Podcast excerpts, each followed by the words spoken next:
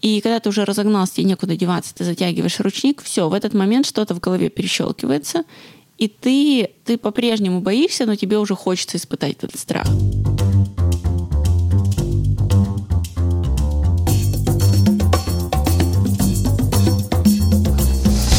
Всем привет! С вами Александра Кретова, автор подкаста «Без лайков».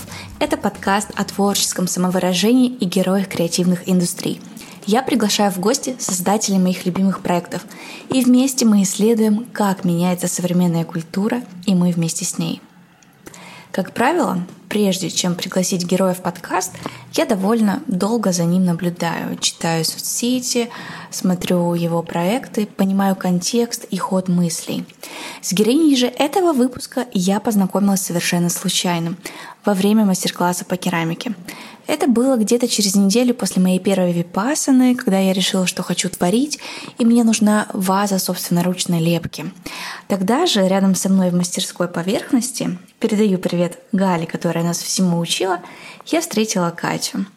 С первого взгляда хрупкую и женственную девушку, а на самом деле при этом храбрую и смелую, которая своим примером показывает, как нужно преодолевать страх – Сегодня у меня в гостях Екатерина Набойченко, искусствовед-любитель и профессиональная гонщица, пилот российской дрифт-серии. Кроме того, Катя долго работала в консалтинге и помогала предпринимателям. Еще она, конечно, занимается благотворительностью и является любящей женой и мамой.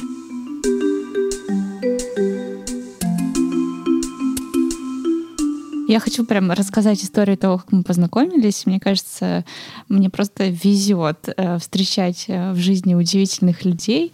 И это была первая неделя после того, как я вышла с Випасаны. Я почувствовала там, что мне нужно всю эту накопленную энергию направить в творчество. В творчество в самом прямом смысле и пойти на керамику, лепить вазу руками. Прихожу я. Уже часа два ее люблю.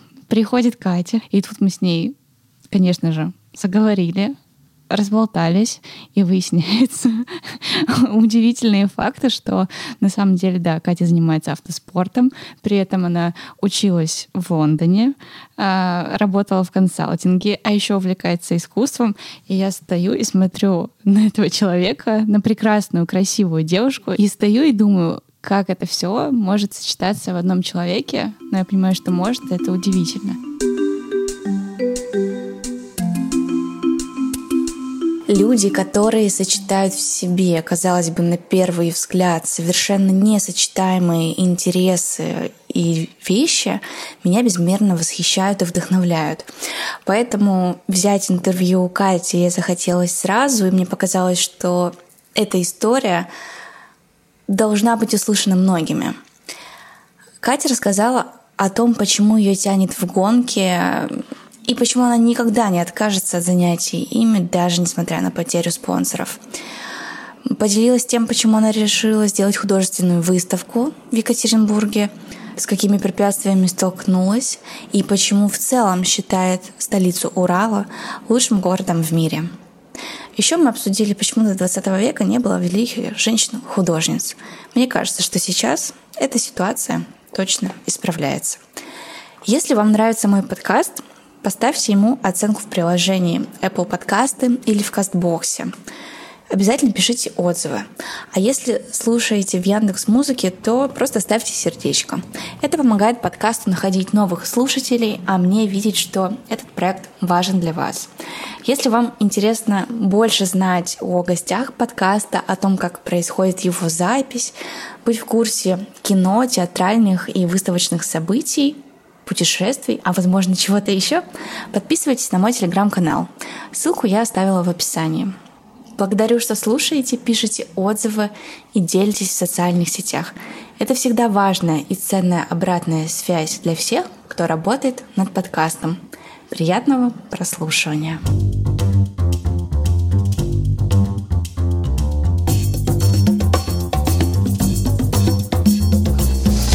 Так, ну что, о чем мы сегодня поболтаем? Мы можем начать с конца. А конца. можем начать сначала. Давай, давай начнем с конца. Почему давай, бы и нет? Давай. А, чем ты сейчас занимаешься? 5 июня день рождения у моего парня. И, в общем, я к 5 июня хотела сделать ему подарок и организовать выставку его работ. Он ударился у меня в искусство, постоянно пробует себя в роли художников. И это э, произошло э, наверное, во многом благодаря э, моему на него влиянию, потому что я его постоянно таскаю по музеям, по выставкам. Он мне на день рождения подарил обучение э, в институте Сотбис. Я прошла курс по современному искусству, с ним делилась всеми своими впечатлениями, он тоже этим всем вдохновлялся и, в общем, начал творить. Он максимально плодовит, он просто может выдать пять работ за вечер. И э, я прям смотрю, как на моих глазах он растет как художник. То есть дело не в художественной ценности даже э, работ, а в смысле, который он вкладывает в них, потому что рисовать в классическом слове, в классическом понимании этого слова он не умеет, э, но э, он умеет придумывать очень классные концепции и воплощать их в жизнь. И я очень захотела сделать ему такой подарок, потому что он, с одной стороны, я вижу, что ему самому нравятся его работы, но, с другой стороны, вижу, что он стесняется их показывать, хотя именно меня иногда спрашивают, Катя, вот если вот, например, молодой художник, ну вот ну, у меня, например, друг хочет сделать свою выставку, как это все сделать?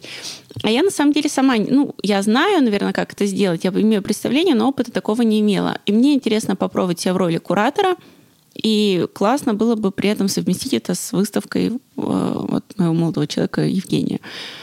И я начала искать площадки, и я поняла, насколько сложно вообще молодым художникам начинающим, потому что у меня очень хороший водный, по большому счету.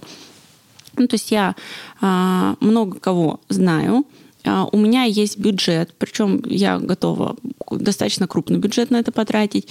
И я, в принципе, искала просто помещение, а, которое я могу арендовать, и так, чтобы меня не спрашивали, что там вообще происходит.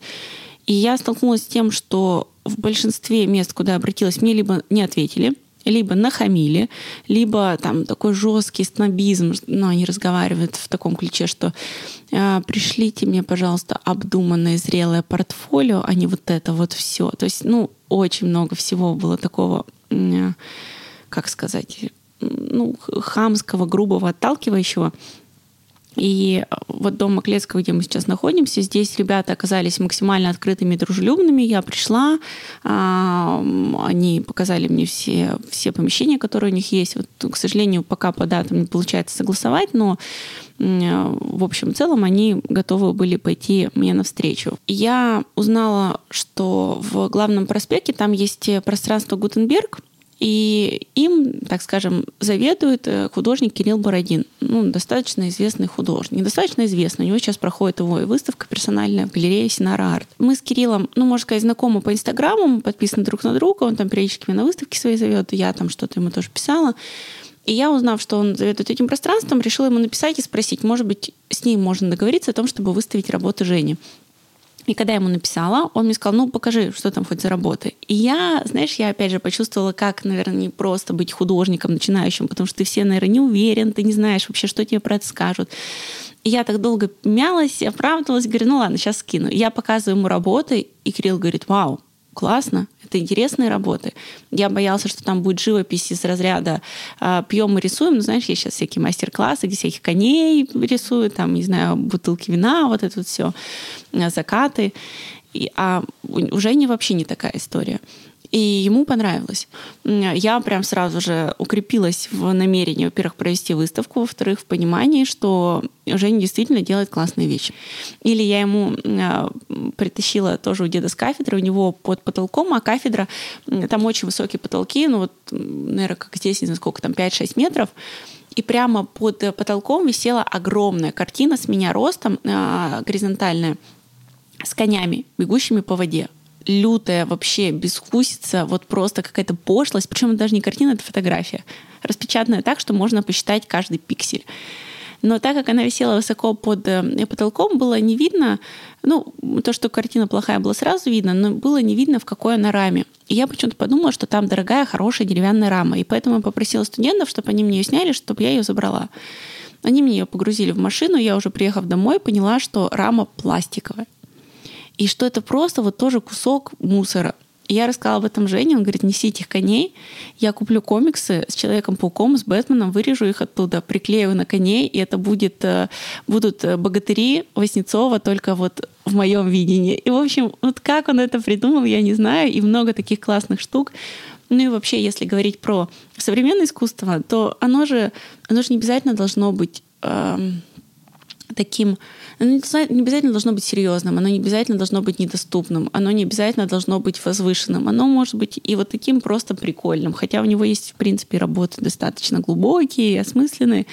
Но мне нравится, что сейчас есть такая вот свобода действий, такой плюрализм мнений, если можно так сказать, да, вот на арт-поприще. И я, конечно, расстроена тем, что вместе с этим такая реакция со стороны организаторов и владельцев пространств, потому что я просто не смогла пока что ни с кем договориться, это грустно. То есть художники, они мне говорят, да, мы поможем. Даже Галя Белова говорит, обращайся, я что-нибудь придумаю, там помогу.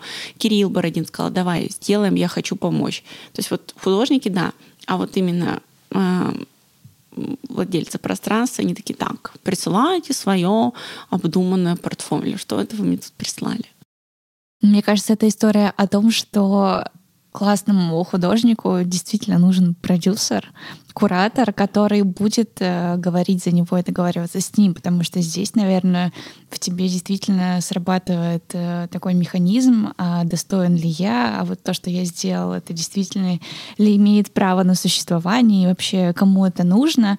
И когда ты получаешь поддержку от э, таких же твоих коллег-соратников, которые э, добились в этом уже чего-то большего, это, мне кажется, всегда заряжает, вдохновляет продолжать это дальше. И здорово, что ты так поддерживаешь э, Женю. А вот насчет того, что ты говоришь про продюсера, а, ты знаешь, здесь есть такой момент, э, ну вот согласись, странно, когда ты приходишь куда-то и говоришь, я такая классная, когда ты сам про себя говоришь «да». А мне кажется, это еще просто Э, отсутствует в нашей русской культуре?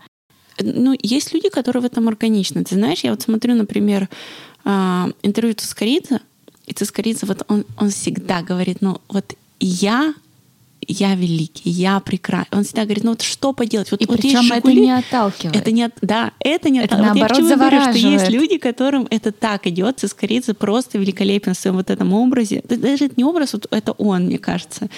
Когда он искренне говорит, вот ну, есть Жигули, а есть Бентли. Ну что я сделаю, если я Бентли? И ты на это смотришь, ты понимаешь, ну он реально Бентли. И я, конечно, э, восхищаюсь им. Да, но это большая проделанная работа, и все равно ему пришлось пройти через огромное количество препятствий, через огонь, воду и медные трубы. И, конечно, теперь он действительно может это говорить без э, какого-либо угрызения совести. Это правда. Да. Но когда ты начинаешь, нужен кто-то, мне кажется, кто в тебя верит, иногда больше, чем ты сам. Ну да, я согласна. С другой стороны, знаешь, если вот приходить, например, в спорт или там в автоспорт, да, чем я занимаюсь, то для меня вот эта чрезмерная мера — это помеха. Потому что я, выезжая на старт, зная, что есть люди, которые в меня верят, которые за меня болеют, я чувствую какую-то сверхответственность. И а, автоспорт это же не творческий процесс, это процесс ну, то есть это, это спорт, это спортивное, спортивное мероприятие, да, гонка, в которой ты должен собраться, в которой ты должен показать максимум того, что, на, на что ты способен, ты должен выйти даже за рамки того, что ты способен, рискнуть и сделать то, чего ты боишься. И у тебя и так очень много давлеющих над тобой факторов. И когда еще добавляется вот эта ответственность перед теми, кто в тебя верит, ну вот для меня это только плохую роль играет. То есть я предпочитаю, чтобы никто меня не трогал, никто мне не говорил, Катя, давай. У нас с Женей есть даже такой прикол. Абсолютно все болельщики, ну большинство, они подходят во время гонок или там между гонками говорят, у тебя все получится. И все так говорят. А они говорят, а у меня все не получается. А они все говорят, а у меня все не получается. Эта фраза «у тебя все получится», она уже стала такой, знаешь, как таким нашим приколом с Женей. То есть, когда мы хотим кого-то, ну, друг друга подколоть, мы говорим, у тебя все получится. И даже был момент а, а, на родах, Женя присутствовал, и когда я уже рожала, Он подошел и сказал, у тебя все получится. Я ему, естественно, сказала, да иди ты. И, в общем, мы начали ржать, и над нами все там врачи в больнице тоже ржали. Ну, все получилось. Ну, кстати, это тот случай, когда у меня действительно все получилось. Класс. Класс.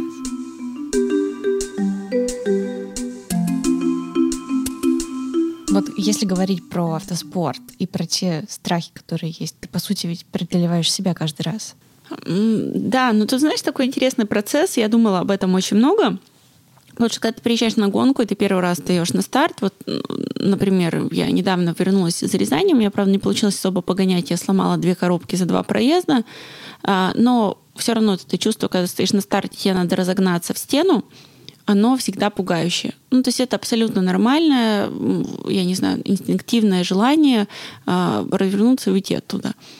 И вот этот первый раз себя заставить всегда сложно, и я всегда стою на старте в такие моменты и думаю, блин, вот у меня сейчас подруга сидит с ребенком, гуляет в парке, или, не знаю, там борщ варит, другая на Мальдивах отдыхает, третья там, не знаю, по магазинам ходит, ну что угодно, в спортзале. И какого хрена здесь забыла? Ну, то есть вот люди живут, занимаются своей жизнью женскими, ну, простите там за разделение, да, но есть все равно там какие-то девчачьи вещи, наслаждаются жизнью, а я тут вот сижу в этой машине, мне страшно, мне жарко, я волнуюсь, на меня все смотрят, такой кошмар. Но стоит тебе один раз разогнаться, когда ты разгоняешься, те вариантов уже нет, потому что там такая конфигурация трассы в той же Рязани, что ты не можешь просто оттормозиться, ты едешь в стену, и когда ты уже разогнался, тебе некуда деваться, ты затягиваешь ручник, все, в этот момент что-то в голове перещелкивается, и ты, ты по-прежнему боишься, но тебе уже хочется испытать этот страх. То есть у тебя уверенность в том, что ты делаешь, она нарастает с каждым проездом, и тебе хочется подъехать все ближе и ближе к стене, и тебе хочется поэкспериментировать с этим. И под конец тренировочного дня, ну вот у меня так получается обычно, ты уже начинаешь вот прям чистый кайф от этого ловить когда ты уже расслабляешься, именно в такие моменты, как правило, ты в эту стену и въезжаешь. Звучит немножечко как история про зависимость. Это сто процентов зависимость. Это прям вот стопроцентная зависимость. Э, ответственно заявляю, как э, дочь профессора клинической психологии, доктора наук. Она, моя мама постоянно, э, ну, не постоянно, но она приезжает ко мне на гонки, она следит за всем гоночным процессом.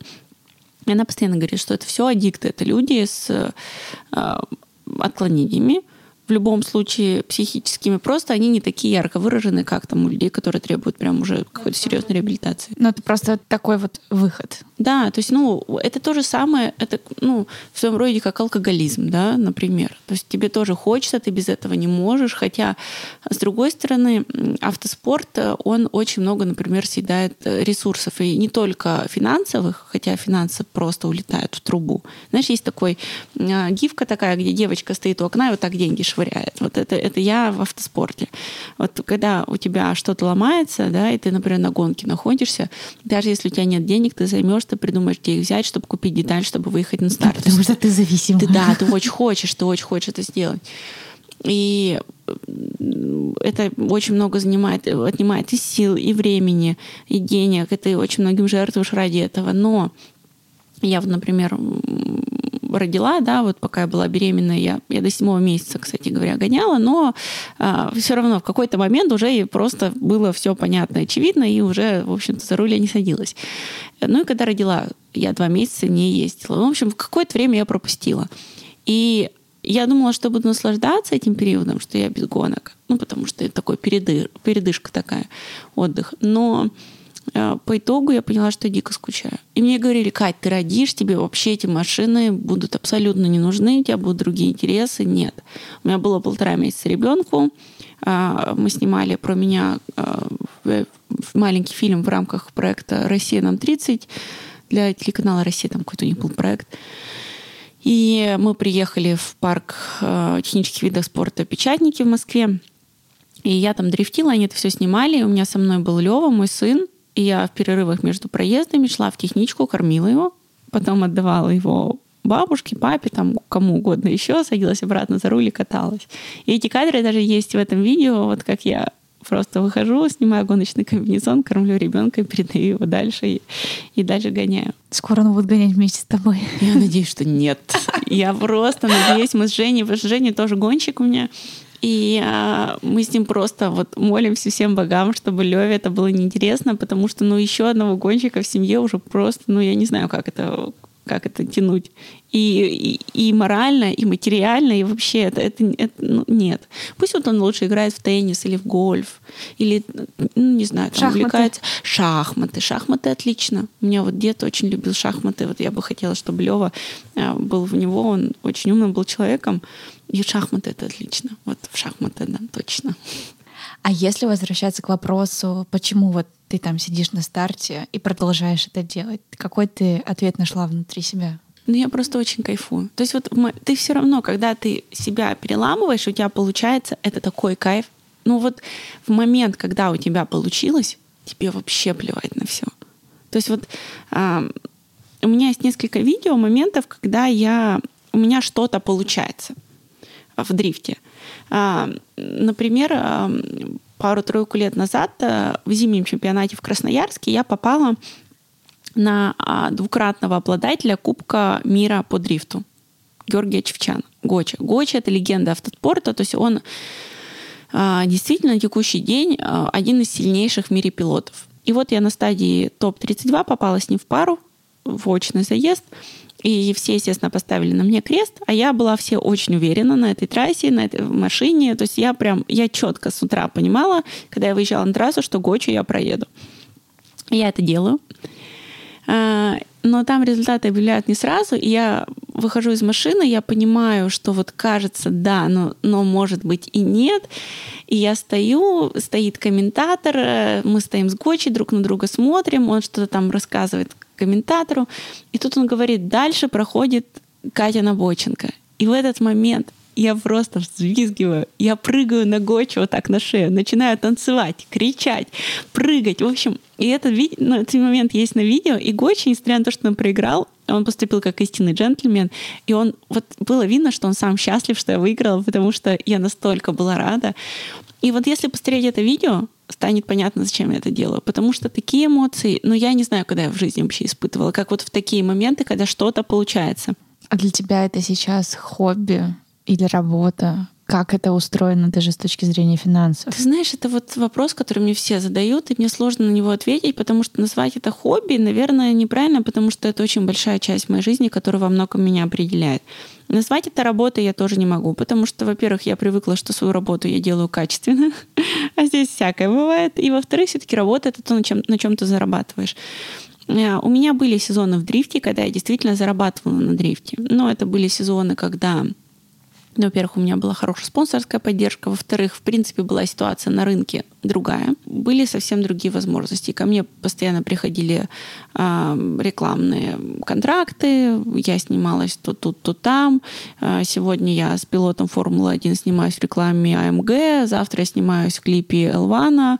Э, послезавтра я с Максимом Галкиным в какой-то рекламе. И, в общем, мне казалось таким естественным, нормальным, что так будет всегда, что ничего не поменяется я там отказывалась уже от достаточно серьезных предложений финансовых, ну, то есть, ой, нет, там, ну, грубо говоря, за 100 тысяч сниматься, нет, я не готова. То есть вот я в какой-то момент уже начала жить так. Но э, реальная жизнь быстро поставила меня на место, и сейчас у меня спонсоров нет вообще.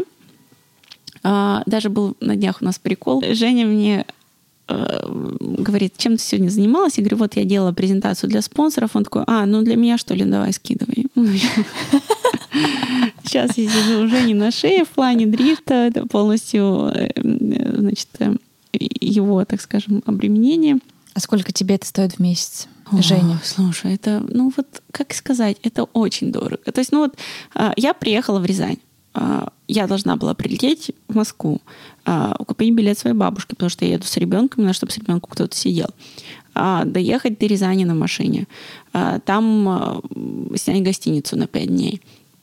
Довести гоночную машину То есть заплатить за логистику, привезти туда механика. Механик тоже должен есть, э, получать зарплату, где-то жить, поставить палатку, довести топливо, оплатить взносы за тренировки. Я сломала две коробки за два проезда. Первую коробку мы купили за 120 тысяч, вторую за 80. То есть 200 тысяч я э, угробила просто ну, за, за 2 секунды. Вот за 2 секунды. Все. Их нет, этих 200 тысяч. Ну, плюс зарплату механика. То есть, ну, вот выезд в Рязань у меня обошелся, ну, тысяч, наверное, в 300-350 точно. И при этом я даже не проехала. Шины, опять же, да, пара шин, 12 тысяч рублей, тебе этих шин хватает на несколько проездов. Но это если мы говорим про младшую серию. Сейчас я езжу в младшей серии, а до этого я ездила в РТС Гран-при, это высшая серия, это был на тот момент сильнейший в мире чемпионат, однозначно, а, еще в прошлом году. И там вообще другие бюджеты. Там, во-первых, более серьезная техника, там более высокие стартовые взносы, там другой уровень конкуренции, там другие трассы, и там ну, гонка обходилась ну, там, я не знаю, в один выезд от 500 до тысяч до миллиона. Это вот если все идет по плану. Но у тебя может что-нибудь загореться, ты можешь въехать в стену, у тебя может все разрушиться в одной часе, в одну секунду, а, в одну секунду, в общем, да, во мгновение. Умею поставить в радостной надежде на карту все, что накопил с трудом, все потерять и нищим стать, как прежде, никогда не пожалеть о том. Вот я все время о Киплинге думаю такие моменты. Всякое бывает.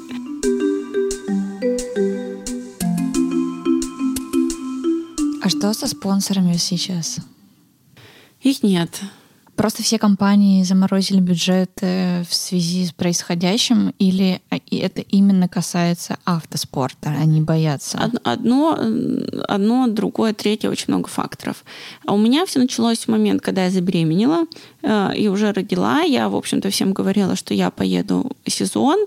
У меня уже были предварительные договоренности, но я беременность скрывала как раз-таки потому, что а, те, кто узнавали, что я беременна, сразу таки, нет, все, мы с тобой вообще работать не будем. Я не то чтобы беременная собиралась участвовать в гонках и выступать за спонсоров, но просто не говорили, что э, ну, это уже не наша история. И когда я уже родила, и я говорила, что я готова ехать, мне все говорили, Кать, вот смотри, история такая. Ну, даже те партнеры, с которыми я до этого работала. Вот э, когда ты секси, Катя, или когда ты Катя свой пацан, ты классная, и ты подходишь нам для рекламы. А Катя мама — это уже не та история. Ее уже не продать это уже не секси, это уже не свой пацан, прости, но нет. Ну, то есть я тебе сейчас говорю очень грубо, но в сухом останке вот месседж был такой. И э, на этом моменте очень многие отвалились. Потом э, начали говорить о том, что да ты родила, ты никуда сейчас не поедешь, тебе будет не до этого. То есть люди просто даже не верили в то, что это возможно сделать. А потом, когда вот уже начался текущий гоночный сезон, и было понятно, что я точно поеду, потому что я уже выехала зимой на гонку, и в Сочи слетала на гонку. А, ну, случилось то, что случилось. Компании уходили из России, позакрывались, но в целом ситуация на рынке такова, что сейчас ну, у людей просто нет денег. И, конечно, никто уже никуда не впишется. То есть я думаю, что все, кто сейчас едут со спонсорами в автоспорте, они едут последний сезон с этими спонсорами, ну, то есть вот на оставшихся контрактах. Даже вот у моего Жени, у него был контракт там, на несколько лет, и просто этот год он уже был прописан в контракте, поэтому он продолжает ездить со спонсором. Но я уверена на ну, 99%, что контракт на следующий год уже не продлят. Ну и получается, в следующем году просто не будет гонок. Они будут, потому что людей с деньгами все равно достаточно. То есть есть люди, которые каким-то невероятным способом все равно зарабатывают очень много денег и хотят ездить. И на смену тем, кто ездит сейчас, просто придут другие, да, может быть, менее талантливые, а может и более, мы этого не можем утверждать и заранее знать. Но, конечно, многие пилоты уходят, и очень талантливые пилоты. А как ты сейчас э, себя вот в этом моменте чувствуешь? Что ты думаешь будет через полгода? Продолжишь ли ты ездить, или ты морально где-то внутри готова, что рано или поздно? Я не готова морально, что рано или поздно. То есть я для себя вижу, я очень упертая. Я просто невероятно упертая. Вот если мне надо, я буду вот до конца даже если не получается. Вот ты не представляешь, я э, там, э, с 2017 года в автоспорте, в профессиональном, и ты не представляешь, сколько раз я не просто падала лицом в грязь, я просто вот, ну, вот пробивала дно в тех или иных смыслах, да, вот в своей карьере как спортсмен. И я каждый раз думала, ничего, сегодня устала, завтра не устала. Сегодня не получилось, завтра получится. И я вставала, умывалась от той грязи, в которую я упала. И не знаю, ну как-то вот, короче, все это себя стряхивала и шла дальше. И у меня вот этот запал внутренний, он на самом деле не пропадал никогда. И он у меня до сих пор есть. Я понимаю, что вот просто это в моем характере. Я просто, если я уйду вот так, я не буду себя чувствовать полноценно. И Поэтому я буду стараться в любом случае ездить. Если это не получится делать летом, я буду ездить в зимнем чемпионате, который тоже дешевле, потому что зимой не так стираются шины, соответственно, там меньше бюджеты. То есть так или иначе я буду искать способов ездить, потому что я очень хочу. Я, в общем, я оптимизма не теряю. Да, и ты видишь э, в новые возможности. Ну, да, я стараюсь их видеть. Ты знаешь, у меня когда была первая гонка, э, у нас был брифинг, ну, на котором объясняют судейское задание. У нас был тогда судья Федерико Шерифа, итальянец. И это была новая трасса, на которой все впервые ездили, не только я, но и как бы вот опытные пилоты. И никого не получалось проехать. Он говорит, вот смотрите, вот вы проехали раз, у вас не получилось, два не получилось, десять раз у вас не получилось, тридцать. Вот что вы будете делать? Что нужно сделать, если у вас 30 раз не получилось? Что ты будешь делать? И я ответила, я поеду 31 раз. И это был неправильный ответ. Правильный ответ был поднять давление в шинах, но это очень хорошо описывает меня и характеризует меня. То есть вот я такая, 30 раз не получилось, и 31 пойду. Ну, потому что вот мне надо, я хочу. И с дрифтом у меня вот такой настрой есть. И сейчас еще, знаешь, очень э, тоже для меня, наверное, такой важный момент. Э, для меня, ну, наверное, самым важным человеком в моей жизни был мой дедушка. Это для меня авторитет, ориентир во всем. Я всегда очень им гордилась, горжусь. А, и он умер не так давно. И когда я только начала заниматься дрифтом, он надо мной смеялся. Ну, как бы как подкалывал меня, говорил, что там, как твой как твои черлидинги. Не дрифтинги, черлидинги, он говорил. Ну, постоянно как-то э, шутил. Но в какой-то момент, а, в 2018 году, я попала в достаточно серьезную аварию и въехала в стену в Сочи, на Сочи автодроме на большой скорости. Мне пришлось половину машину, от, машины отпиливать. Ну и, в общем, я была, вот тогда я была в таком удрученном состоянии. Я пришла к деду, он говорит, Кать, ты знаешь, сейчас сдаться будет стыдно. Ты не должна сдаваться, ты должна дойти до конца, ты должна продолжать. Ну, для меня это тоже важно. Я понимаю, что вот дед, он бы не сдался. И я тоже не готова сдаваться. Я тоже хочу в любом случае продолжать и чего-то в этом добиваться. В этом смысле в тебе продолжает говорить э, его кровь, его гены, да, его голос. Да, я надеюсь. Хоть что-то от него во мне, я надеюсь, осталось.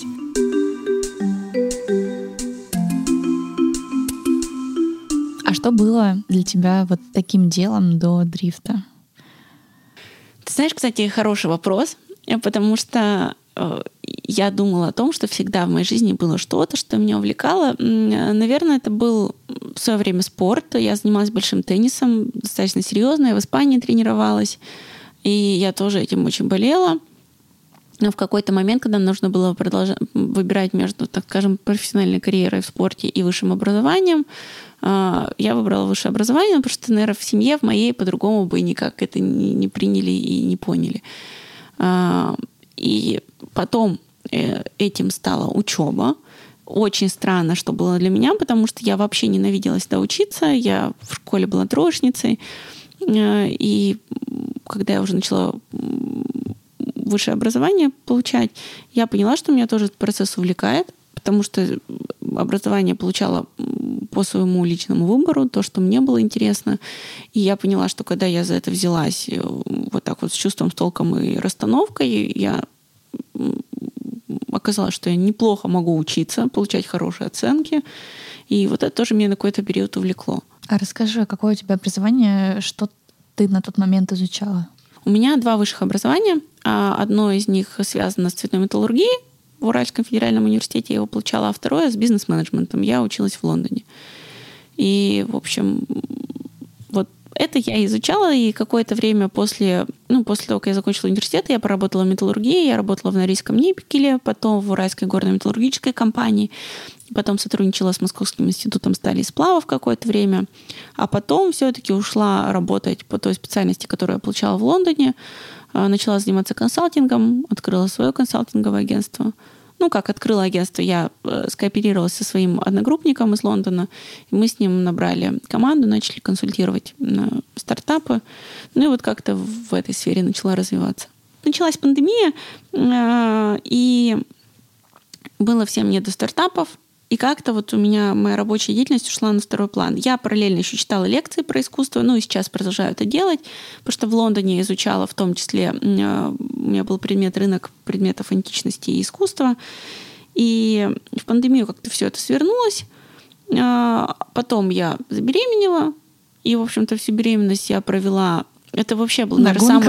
Э, ну, это был прекрасный период моей жизни. Здесь стоит отдать должное Жене. Он мне эм, обеспечил меня всем необходимым. Я ходила в самый лучший зал, я ходила в самые лучшие спа-салоны, я ела в ресторанах по пять раз в день, морепродукты, все, что я хочу. Вот, вот. То есть у меня было абсолютно все, чтобы просто жить, наслаждаться жизнью и ни о чем не париться. В общем, после этого как-то вот у меня работа, ну, то есть я сейчас продолжаю читать лекции, я периодически делаю презентации спонсорские для пилотов, для каких-то проектов, а, но к такой вот полноценной рабочей деятельности я пока не вернулась. Я снимаюсь в рекламе, я недавно снималась в рекламной кампании Зарины, и, кстати говоря, мне сказали, что во всех сейчас гримерках, э, примерочных Зарины висят мои фотографии. Я еще не видела, не, не, не смотрела, не была сама в Зарине, но вот такая история. То есть это тоже это способ заработка, э, заработка, но я как бы это работой полноценно, назвать не могу. Но это же не модель профессиональная, чтобы, знаешь, говорить, я, я работаю на съемках. Хотя это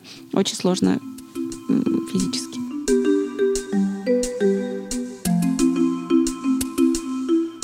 Насчет вещей, которые имеют ценность. А, э, после э, смерти деда я начала активно перебирать всякие его вещи – которые для меня, в принципе, и при жизни имели ценность большую, но сейчас они особенно ее обрели. И ты знаешь, одно дело, когда вот, например, дед собирал камни, одно дело, когда это просто камень, а другое дело, когда ты знаешь, что это камень, который вот дедушка там выбирал, он у него стоял на столе, ты с детства видел этот камень у него, и, конечно, он приобретает для тебя совсем другие смыслы.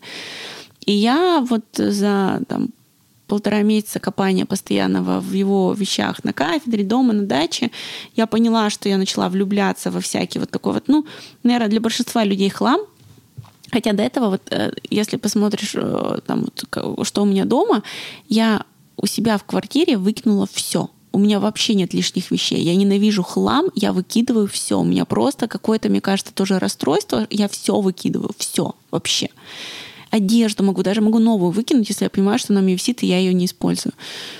И, а, а тут я, наоборот, начала все притаскивать в дом, все собирать, все раскладывать. У меня сейчас весь дом во всяких дедушкиных камнях, каких-то вазах, статуэтках. И вот, ты знаешь, я, например, вообще не ношу украшения никакие — Никогда. Ну, то есть у меня были проколоты уши, я даже сняла сережки, вот недавно их надела, пошла в театр. Но вообще я, я не крашусь, не ношу украшения, но я, например, нашла бабушкину вот эту вот цепочку, это или как это называть, даже не знаю, то есть это какая-то плетеная штука серебряная. И так как это бабушкина, я это вот надела, и я кайфую, что она на мне. То есть, понимаешь, это прям вот имеет какой-то смысл. Часы вот тоже, кстати, я у бабушки стянула. вот э, я их почистила, ставила новую батарейку, но вот чуть-чуть их сломала. Сейчас буду чинить. А, у деда настольные часы тоже забрала сломанные, отнесла их в ремонт, э, нашла звонок их старый дверной, принесла тоже их в, в мастерскую, на меня еще посмотрели, как на сумасшедшего, зачем тебе надо чинить этот звонок? Я говорю, мне надо. И мне говорят, слушай, он стоит 3 копейки, дороже будет ремонт. Я говорю, нет, мне надо чините. И, в общем, вещи, которые, знаешь, вот э, какую-то память несут или кем-то были подарены, они обретают вообще другой смысл. Мне кажется, это ведь э, говорит о том, что ты таким образом сохраняешь э, внутри себя память о своем роде, о близких тебе людях в первую очередь. И также, когда ты делаешь подарок близкому человеку, то ты тоже хочешь, чтобы именно частичка тебя осталась у него. Ну да, так, так и есть. Сто процентов. Слушай, ну я осознаю, что это далеко не у всех людей. Как ты думаешь, с чем это связано? Вот для кого-то стакан — это просто стакан, который выполняет определенную функцию. А для тебя или для Жени это кружка, которую слепила ты, из которой он пьет и помнит о тебе. Просто люди разные. И я на самом деле, я тоже, вот, понимаешь, я материалист до мозга костей, я скептик, по большому счету. Я очень, ну вот, я вообще всегда думала, что я не про такое. Но в какой-то момент вот что-то случилось в моей жизни, и я начала по-другому смотреть на вещи. То есть вот мне кажется, есть просто люди, которые ну, пока у них не было в жизни ситуаций, которые их натолкнули на размышления о том, что есть что-то важное.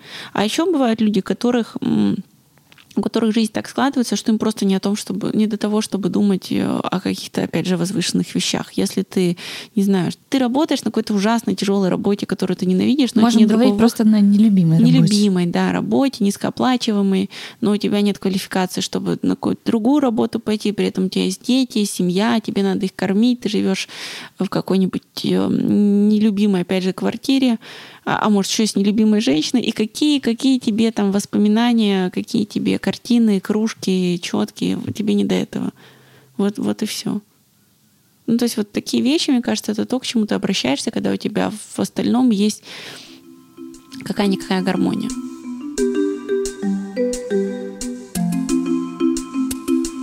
А, давай поговорим про художников, про творческую индустрию а, в Екатеринбурге. Что тут происходит? Почему вообще этот край, этот город так славится и, и так по-другому дышит? Я бы даже так сказала. Ты знаешь, я вот э, не знаю, насколько мы э, можем рассуждать об этом, объективно рассуждать, потому что, ты знаешь, так как мы здесь живем, да? Но при этом ты жила не здесь, ты жила и в Москве, и за границей. Да. Мне кажется, у тебя есть ощущение, понимание вот этого сравнения. Оно у меня есть, потому что я действительно здесь вот только последние два года живу, до этого я здесь очень давно не жила. А, но все равно я люблю Екатеринбург всей душой. Для меня это всегда мой дом, это всегда для меня столица мира. Я всегда всем буду доказывать, что круче Екатеринбурга нет города. И круче, чем екатеринбуржцы, нет людей. А, поэтому я не могу объективно это оценивать. Но это именно про людей, согласись. Ну, и про людей, и про, и про места, и вот вообще про все. Места делают люди. Отчасти, да, но опять же там природа. То есть для меня вот прям Екатеринбург это вот мое все. Я, я, я честно люблю этот город. И даже когда я жила в Лондоне, я искренне всем говорила, что Екатеринбург ничем не хуже вот искренне, что типа, да там тоже все есть. Я, конечно, сейчас уже понимаю, что, ну, нет.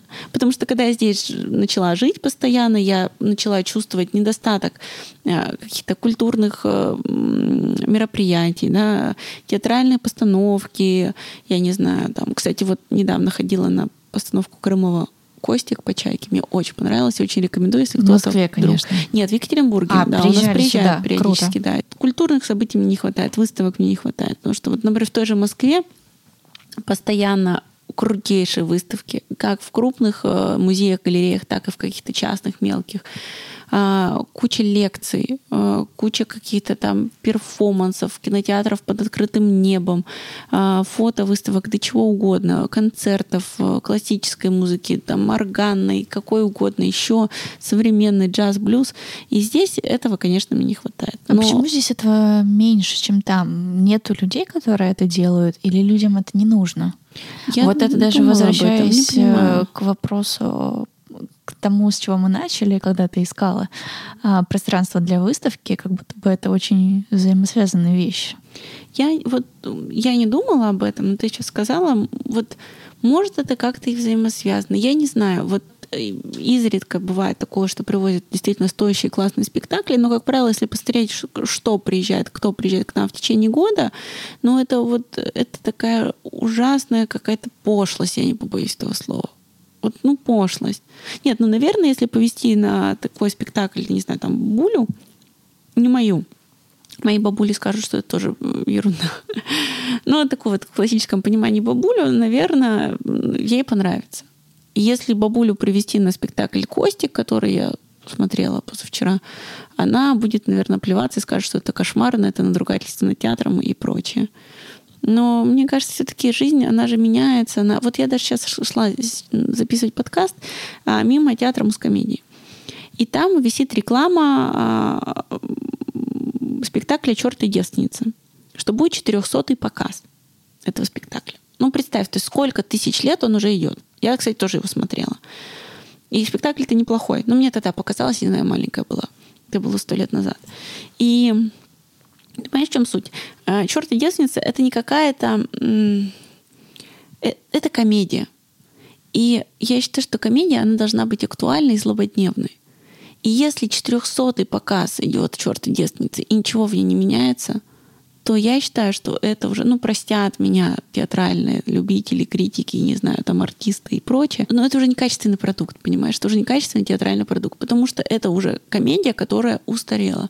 То есть я не спорю, что есть, например, «Лебединое озеро», к примеру, балет, да, он классический, он и должен оставаться классическим.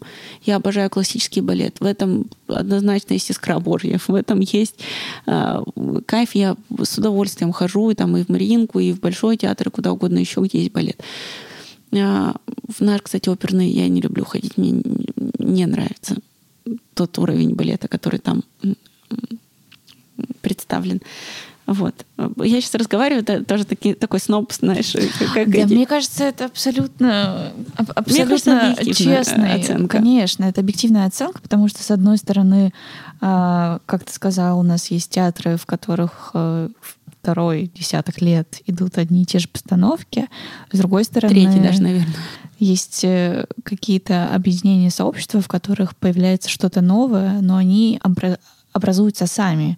Это инициатива снизу, это люди делают сами для себя, потому что как раз-таки э, нет ничего больше, что может удовлетворить их потребность э, в самовыражении или в получении новых знаний, новой информации. История с э, L52, вот этот вот кластер, да, который в доме Расчески на линии 52 создали. Там какой-то полуразрушенный дом, и в нем проходят э, различные выставки, художники выставляются.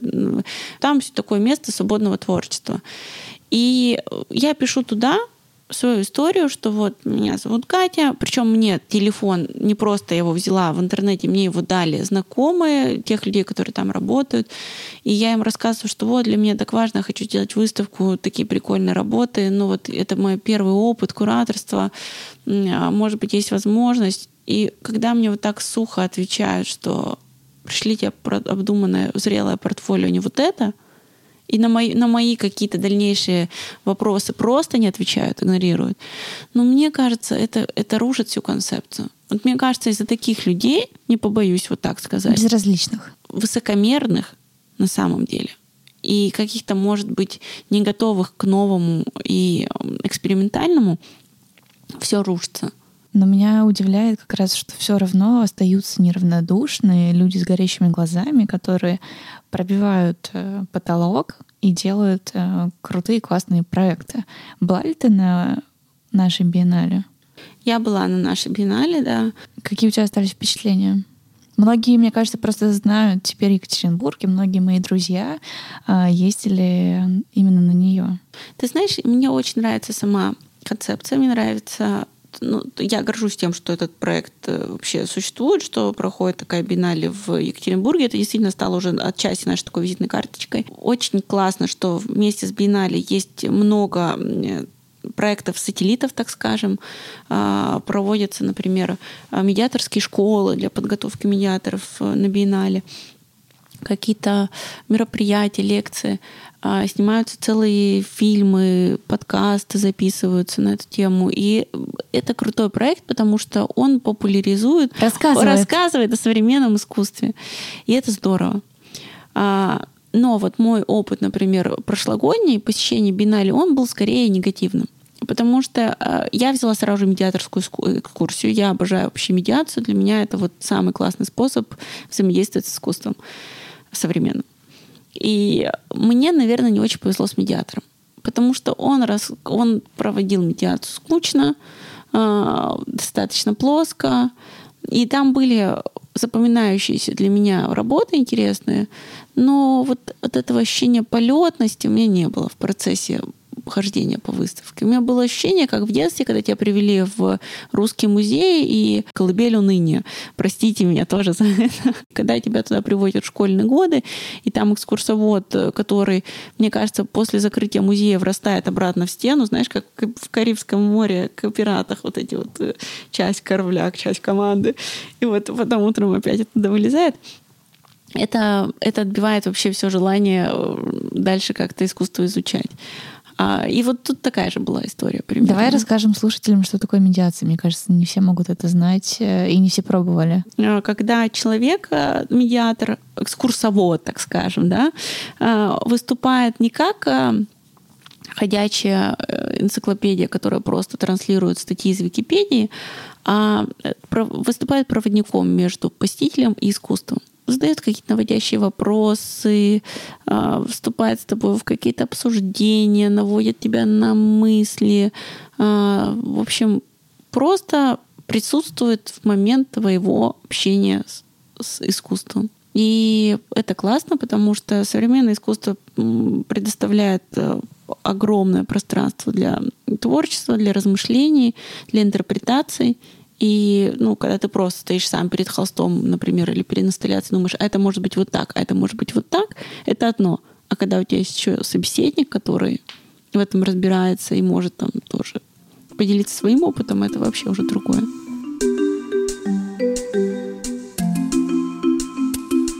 А что для тебя искусство? Да, в принципе, все может быть искусством, понимаешь? Я так считаю вот абсолютно все, а, во что человек вкладывает душу и через что он так или иначе либо самовыражается, либо вообще выражает какую-то мысль.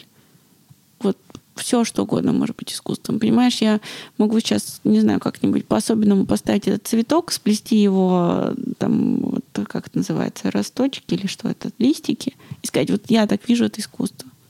И это тоже будет, ну, если я искренне так считаю, для меня это тоже будет искусством кто-то посмеется, кто-то там еще что-то. А, ты посмеешься, сфотографируешь в Инстаграм, скажешь, Катя сошла с ума, считает, что это искусство, кто-то это репостнет. А, Рамблер новости напишут о том, что Катя Набоческая сошла с ума, над ней ржет весь город, это перехватит еще кто-то, а через несколько дней ко мне придет Ларри Гагасян и скажет, слушай, я увидел Инстаграм твой цветок, хочу купить его за миллион долларов. Вот так это и работает на самом деле.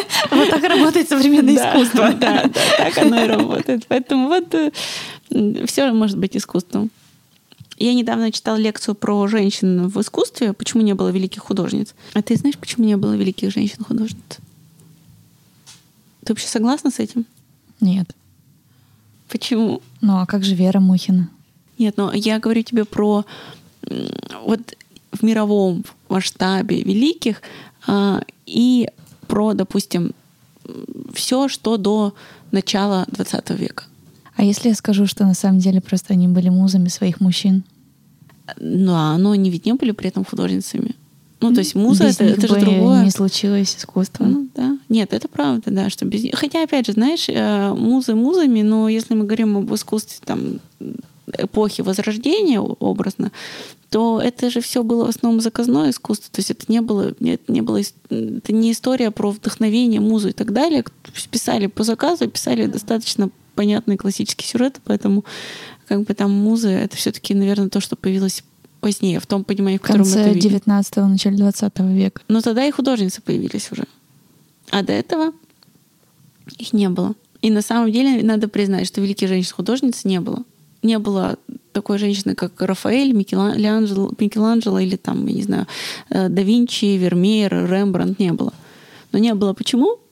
Потому что ну, опять же, это я так рассказываю в своей лекции. Несмотря на то, что принято считать, что вот талант — это что-то такое, это вот поцелуй Божий, что-то, что снизошло с небес, и вот даровано самой природой. Если мы посмотрим на историю великих художников, то это все равно люди, у которых либо отцы были художниками, либо они попали э, в кому-нибудь мастерскую великих художников, ну, талантливых художников. Они обязательно получали высшее образование художественное и так далее. А женщин до самого конца XIX века не пускали в художественные академии. А как ты будешь рисовать, если у тебя живопись? Это не так же, как сегодня. То, что пошел на площадь, облил себя красной краской, сказал, что это кровь, и ты художник. Такого не было раньше. Ты должен был писать классические сюжеты, картины с мифами, с королями и так далее. А ты не учишься в художественной академии, тебя не допускают до художественных ателье, где ты можешь писать с натуры.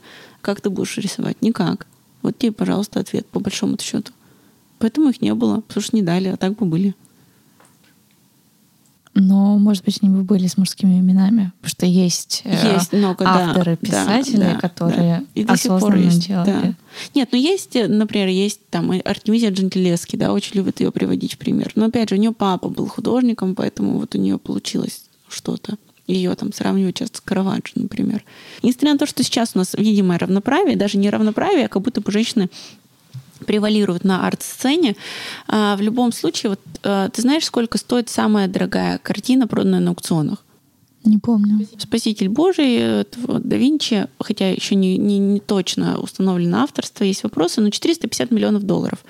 А самая дорогая картина, написанная женщиной, Джорджи О'Кив, а, стоит 45 миллионов долларов, даже там 44 с чем, то есть в 10 раз меньше. Женщины существенно меньше стоят, чем мужчины.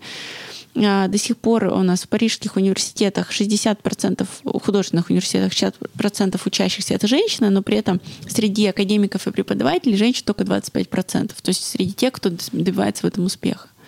С другой стороны, а, в каких-то таких институциях, выставках и так далее идет перекос очень сильно сейчас, потому что вот есть такая тенденция именно, что все должно быть женское а, или ЛГБТшное или там и так далее.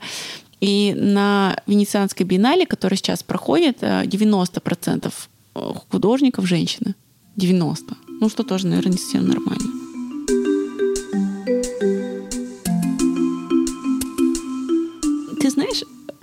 Не так давно я снималась в фильме э, Ксении Зуевой. Она достаточно знаменитый режиссер. Я не очень интересуюсь кино, честно говоря, но я так посмотрела, она там даже на Генотавре какие-то работы выставляла. И у нее работа называется «Манифест новой женственности». И среди прочего они меня спросили в интервью, а новая женственность, она какая? И я сказала, новая свобода, она какая? Новая честь, она какая? новая, я не знаю, дружба, новое добро, оно какое? Чем оно отличается от старого? То есть есть какие-то понятия, которые ну, не могут быть новыми и старыми. Не может быть нового добра, не может быть нового, новой чести, не может быть. Если честно, мне кажется, что и новой этики-то ее нет, потому что это не про этику, а про этикет. Ну, нав- наверное, да. Наверное, да ну, что-то меняется. Есть, знаешь, конечно, какие-то вещи, вот если так задуматься, они действительно поме... они в корне поменялись, и в головах у людей поменялись. То, что мы считали нормальным, действительно, наверное, было не очень нормально. Да? Вот если так подумать. Но, с другой стороны, какие-то вещи, как вот женственность, ну что, ну как она может быть новой? Ну, женщина, она ну вот так заведено, вот она такой должна быть. Или, ну, как должна, наверное, неправильное слово, но вот в моем Она поним... такая есть. Такая есть, да. И это же не просто так сложилось не потому, что женщина пришла и сказала, я буду вот такой. Нет. Так сложилось, так складывалось веками. И на самом деле, чем больше ты пытаешься этому противостоять, тем, ну вот я лично себя более несчастно чувствую как женщина. То есть периоды, когда на меня наступала вот эта сильная сильность и независимость, э, так скажем, да, я понимала, что, ну, я признавала себе честно, что я в этом несчастлива. А когда я поняла, что, ну вот, мужчина может не знаю, там, а, в чем-то мне помогать, я могу на него положиться, я могу быть слабой рядом с ним, я могу сидеть у него на шее, свесив ноги, ну, грубо говоря, да.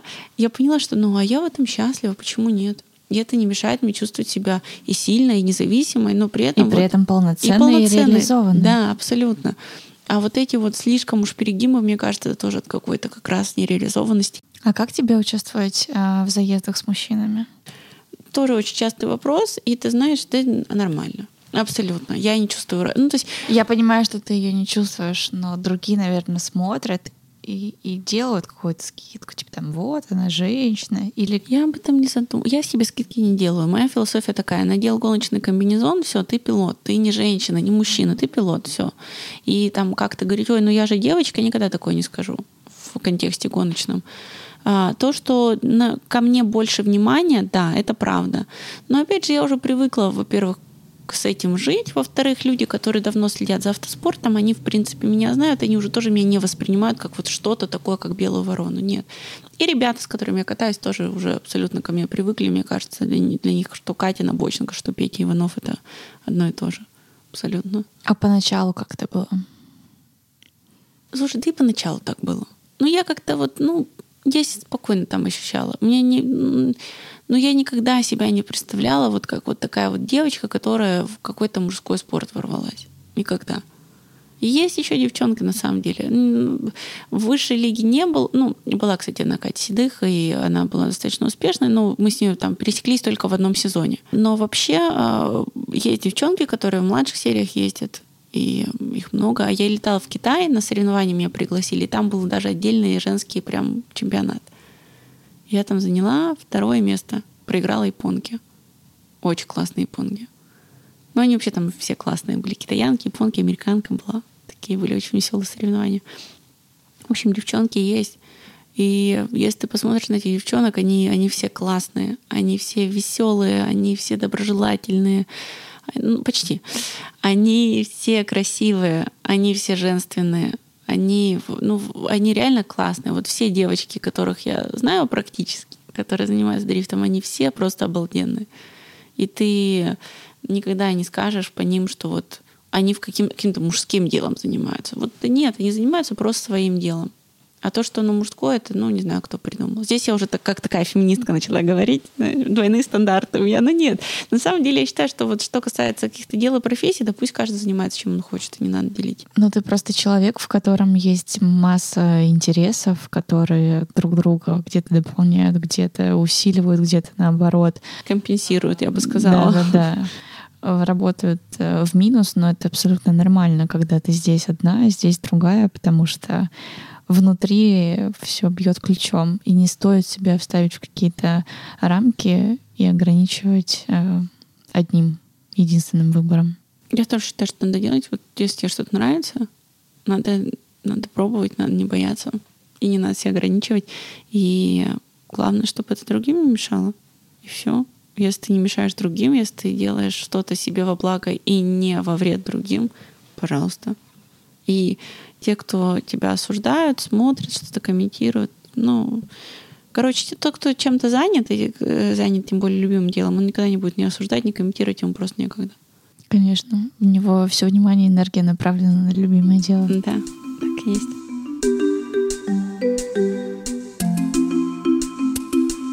О чем ты мечтаешь? Ну, вообще, мне странно кажется слово мечта, потому что, мне кажется, мечта — это что-то такое недосягаемое. Я мечтаю научиться летать. Вот пусть это будет мечта, например, моя, да. Я бы очень хотела свой благотворительный фонд. Потому что я сейчас занимаюсь благотворительностью, и получается классно. В плане того, что, ну как классно, я, наверное, так неправильно говорить, но а, мы реально помогаем людям и делаем это очень эффективно и очень быстро. То есть мне пишет человек, например, Катя, я инвалид, а, у меня не двигается половина, у меня только одна рука рабочая, да, там, и, ну, верхняя часть тела, одна рука, я ее не чувствую, ноги тоже не, не хожу. И мне государство дали, дало коляску, которая вот двумя руками толкать. Мне нужна электрическая коляска, она стоит 150 тысяч, у меня их нет.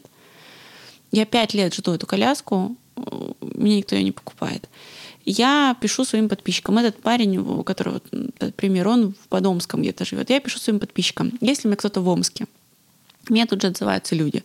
Я говорю, ребят, надо доехать вот сюда, посмотреть, реально ли это человек, не развод ли это какой-то, есть ли у него какие-то документы. Они едут, проверяют, все это мне записывают, скидывают. И я обращаюсь к своим подписчикам, говорю, ребят, вот Серега. Серега, э, да, сам по своей глупости размотался на мотоцикле. Вот такая с ним беда. Но Серега как бы что сейчас мы будем его осуждать за то, что уже было, ему надо помочь. И это абсолютно реальный кейс, вот это все проверили, давайте сделаем чудо, маленькое чудо. И за полчаса мы решаем ту проблему, которую человек не мог решить пять лет. У меня подписчики очень в этом плане активные, они очень классные. Мы собираем эти 150 тысяч, отправляем их Сереже. Его мама плачет, она потом просто записывает видео о том, что Катя, я пять лет, я таскала его на своих руках, он даже не видел у меня просто природ... ну, улицы, потому что у меня не было сил его носить. Э, это для меня невероятные деньги. Я все откладывала, чтобы купить ему эту коляску, но я накопила там, не знаю, за пять лет пять тысяч рублей, ну, грубо тебе говорю. И конечно, в такие моменты, ну, я чувствую, что я вот просто не зря живу, я делаю что-то. И я не считаю, кстати, что это я делаю. На самом деле это делают люди, которые реально отправляют деньги, то есть я просто координатор. И мне даже неловко, когда говорят, Катя, спасибо тебе, ты молодец. Я не чувствую себя молодец. Я просто делаю то, чего мне хочется делать искренне. Я от этого сама получаю наслаждение, искреннее наслаждение. И мне бы, конечно, хотелось помогать еще большему количеству людей. Я бы хотела свой фонд, который бы вот прям точно работал с людьми, а, которые, ты знаешь, просто, допустим, на лечение детей или там на приюты для животных достаточно неплохо собираются деньги. А когда вот история, как вот этого мальчика Сережи, ну, по сути, ну, парень 20 лет, пьяный поехал на мотоцикле, врезался в столб. Ну, как бы вот э, большинство людей скажет, да сам дурак ну, как бы, ну, да, сам дурак. Да он сам говорит, да, да я сам дурак. Но это же не значит, что его надо бросать. Таким людям тоже нужна помощь. Важно об этом помнить. И вот у меня как-то подписчики вписываются в эту историю, помогают, и это здорово. Вчера вот мы собрали на операцию а, Анюти из Челябинска, у нее ДЦП, и ей нужна была операция на зрение, и не хватало 24 тысяч рублей.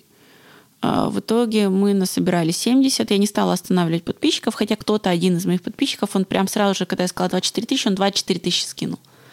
Но я не стала останавливать сбор, потому что регулярно нужна реабилитация. Мы несколько раз уже Аню на реабилитации собирали.